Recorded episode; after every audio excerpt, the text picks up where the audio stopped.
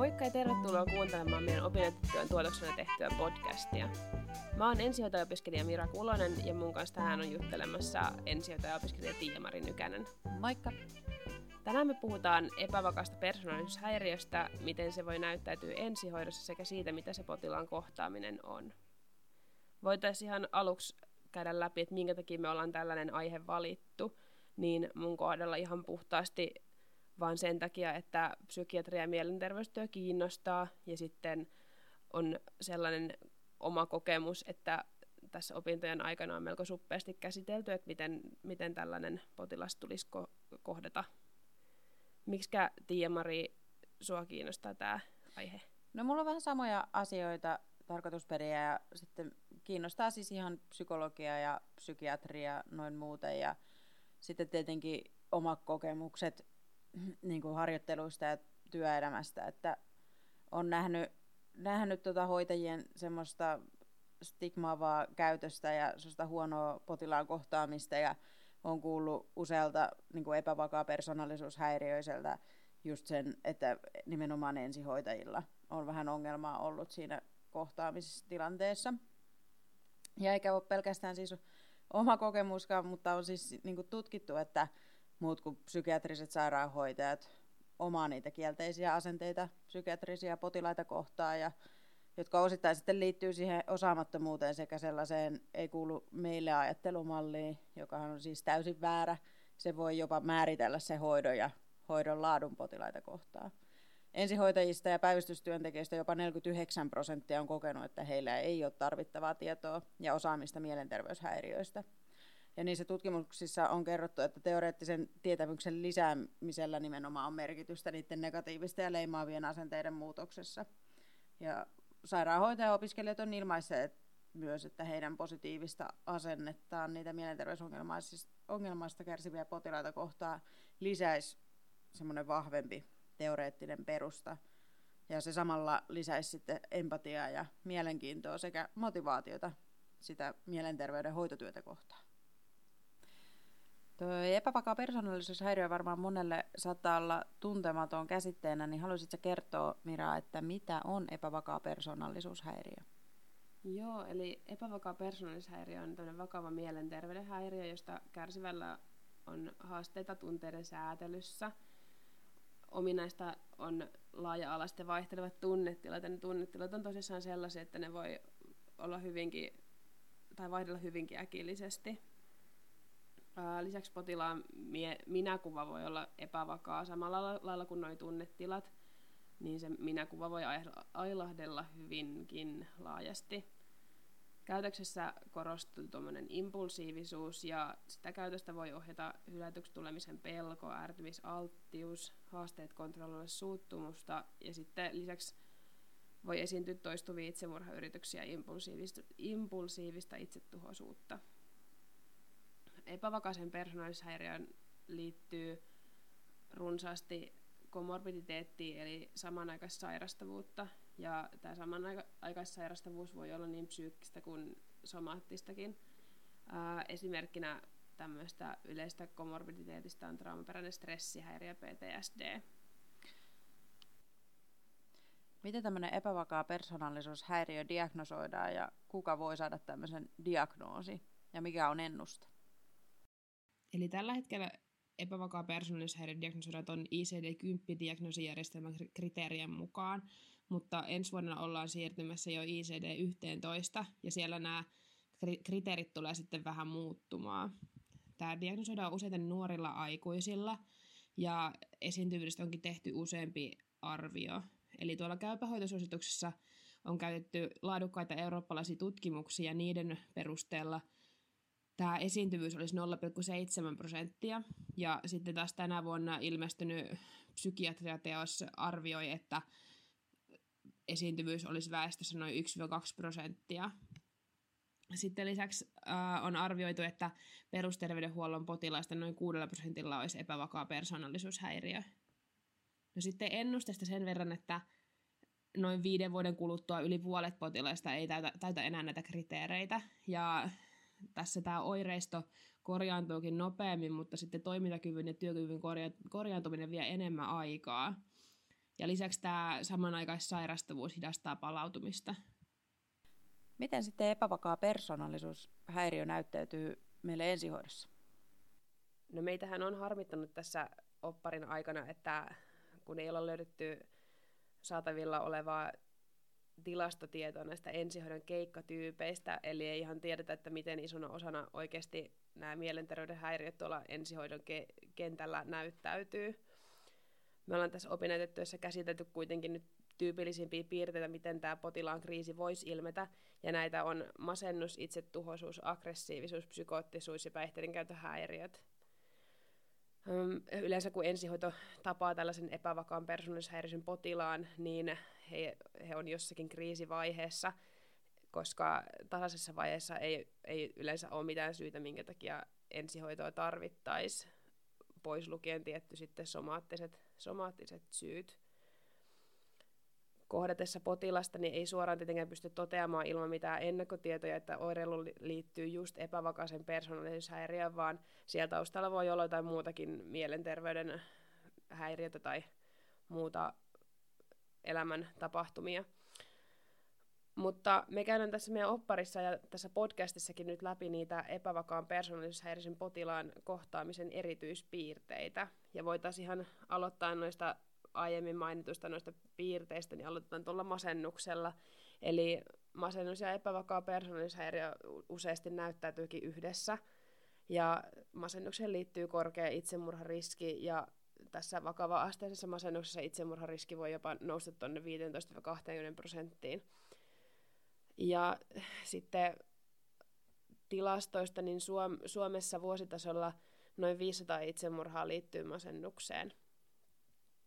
Ja persoonallisuushäiriö hidastaa sitten tässä, tästä masennuksesta toipumista, ja masennus voikin jäädä krooniseksi, vaikka nuo epävakauden oireet väisty, väistyisi.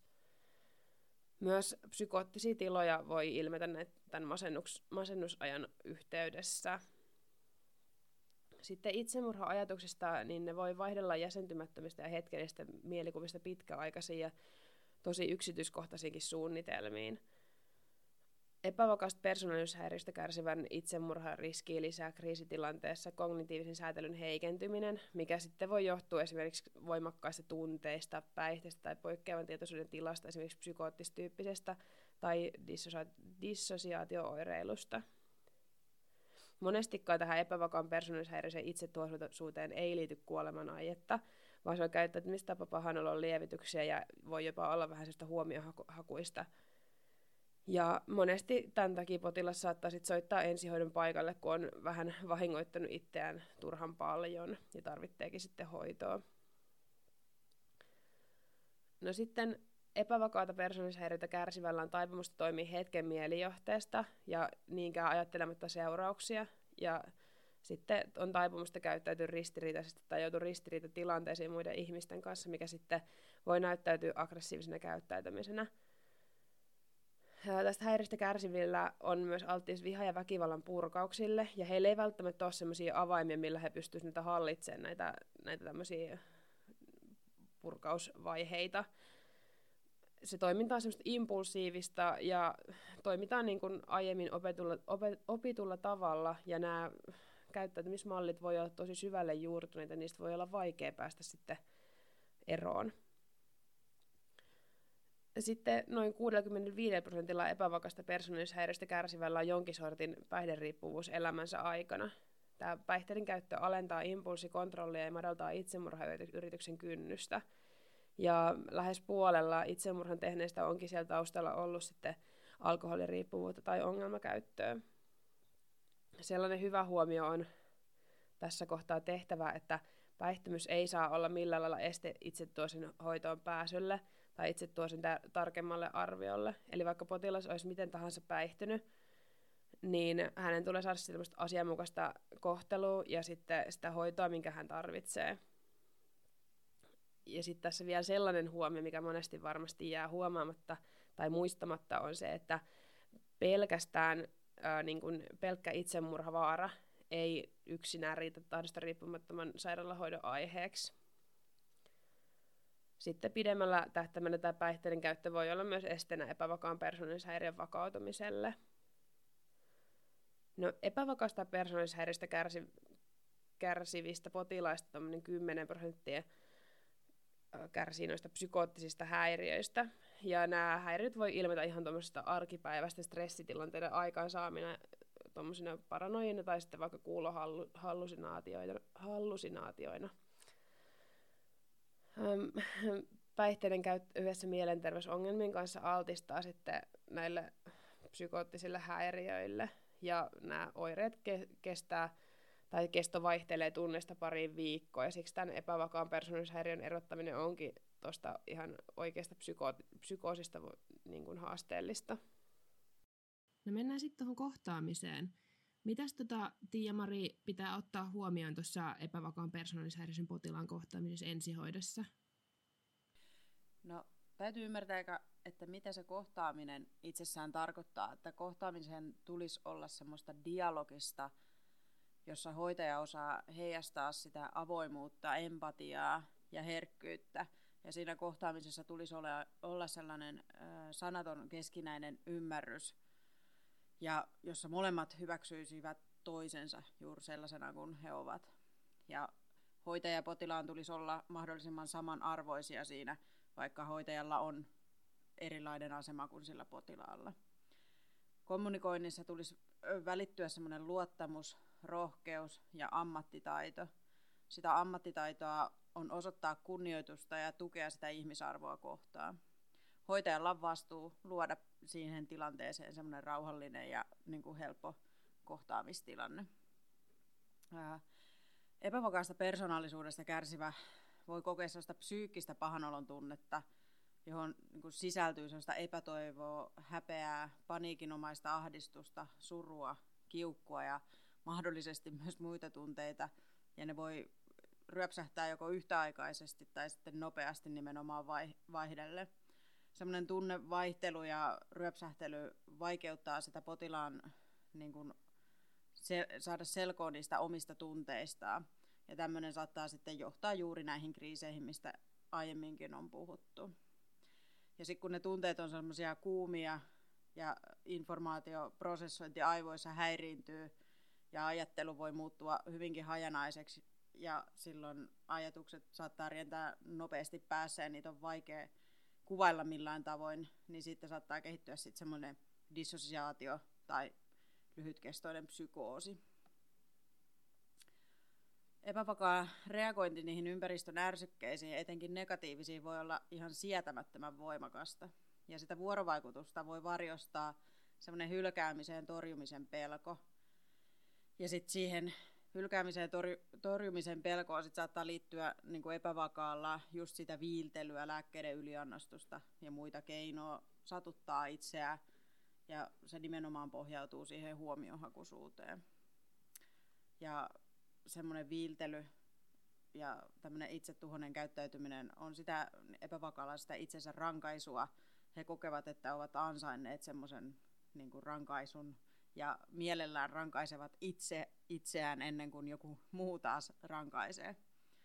Se itseilmaisu muille voi olla vihasta, syyllistävää tai jopa pakottavaa, joka voi sitten ärsyttää tai etäännyttää muita lähellä olijoita. Epävakaa persoonallisuushäiriöistä kärsivät on hyvin ylivalppaita, havaitsee niitä sosiaalisia uhkatilanteita, esimerkiksi torjuntaa, ja ne on hyvin herkkiä tulkitsemaan kasvojen ja kehojen tämmöistä viestintää ja, ja muuta semmoista nonverbaalista elehdintää.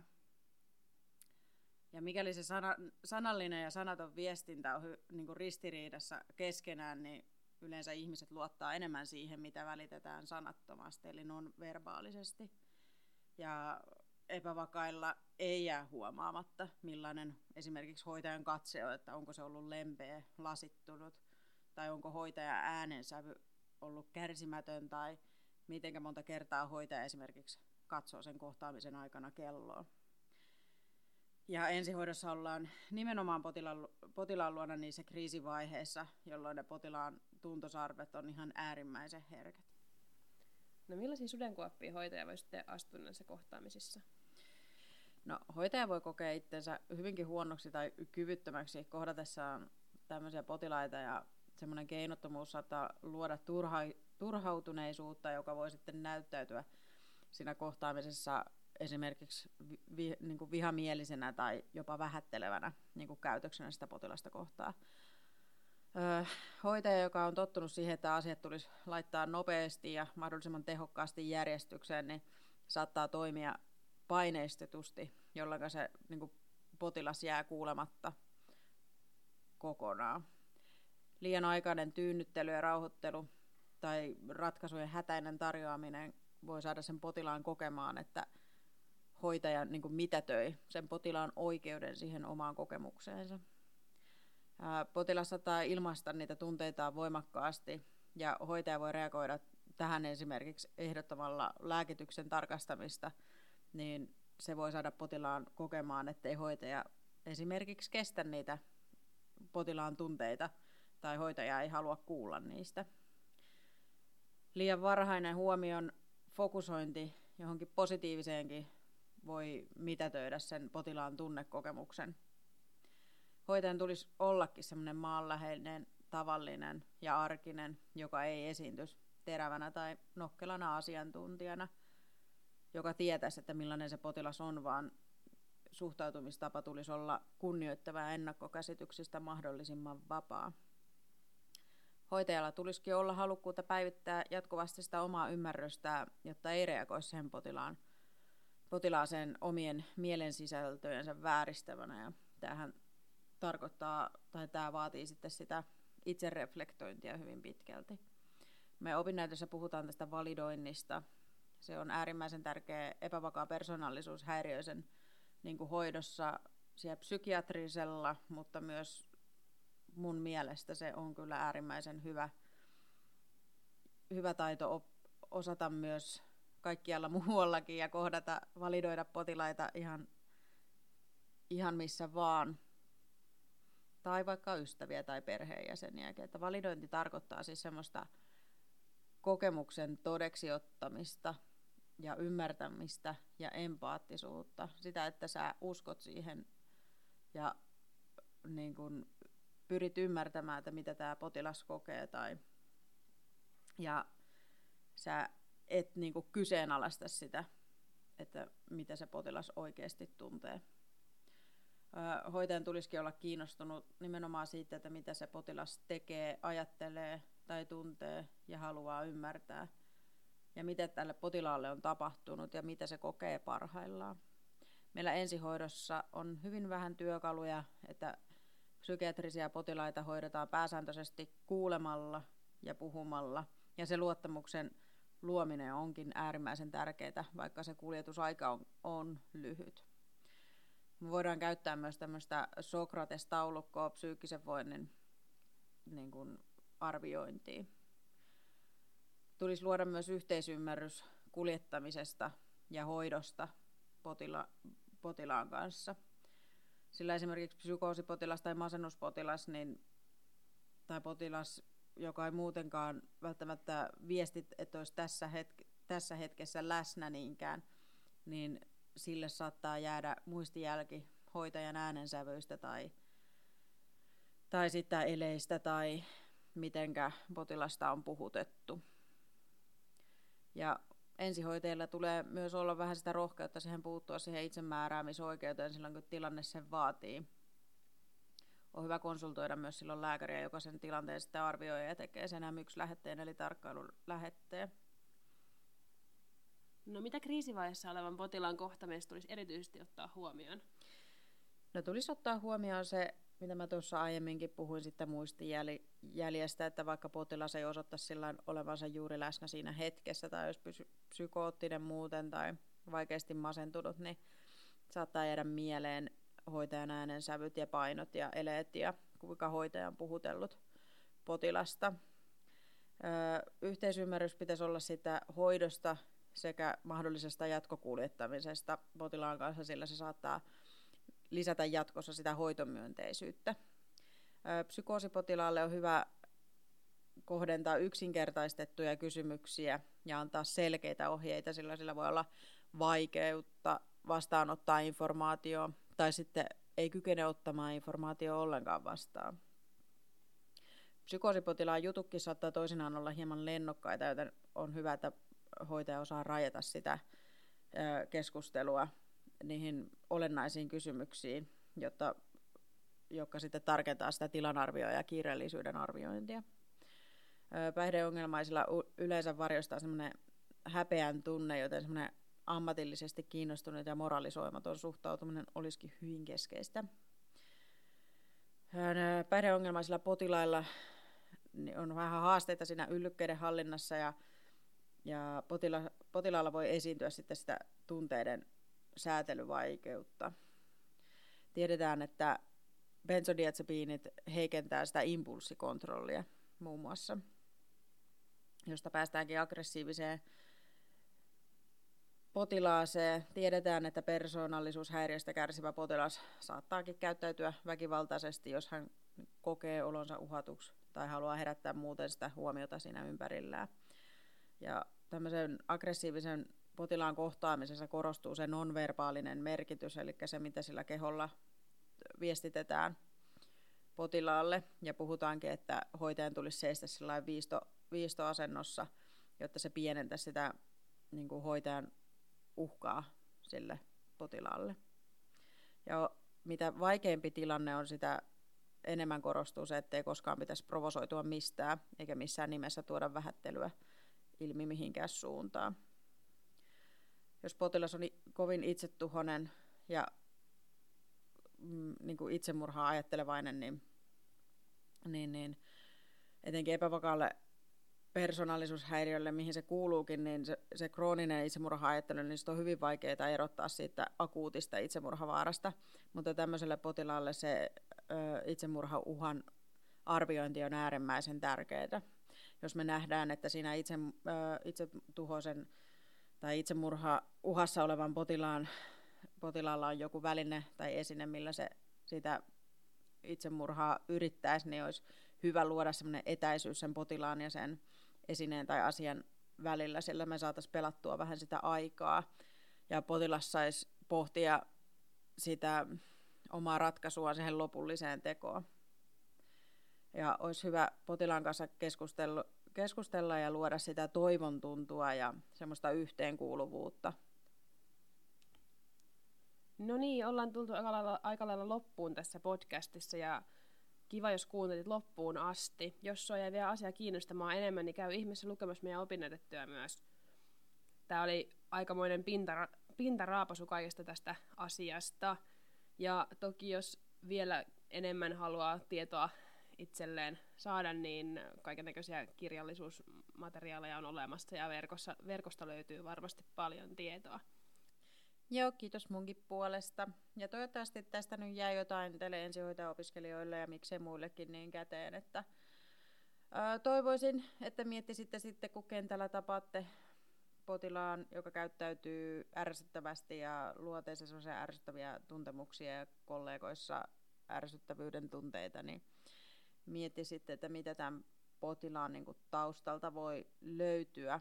Harvoinpa, tai varmasti joskus, mutta harvoinpa tämmöisissä tapauksissa niin kukaan ihan tarkoituksellaan haluaa niin kuin ärsyttää toista ja sellainen niin kuin kiusanteolla ensihoitoa kiikutella paikalle, että kyllä näihin usein löytyy jokin syy ja ne taustat saattaa olla hyvinkin rankkoja ja, ja, ja semmoisia, mitä ei pystytä kuvitellakaan. Niin mun mielestä olisi tärkeää, että jokainen hoitaja niin kun loisi sitä omaa ammattiminänsä itse reflektoimalla ja kehittämällä sitä omaa ymmärrystä. Ja nämä on sitä meidän potilaskuntaa hyvin pitkälti. Tai yhdeltä osin. Ja ei muuta kuin tsemppiä kaikille opintoihin ja työelämään ja mihin meettekin ja mitä teettekin ja missä oottekin ja näin. Ei muuta kuin hei do hei.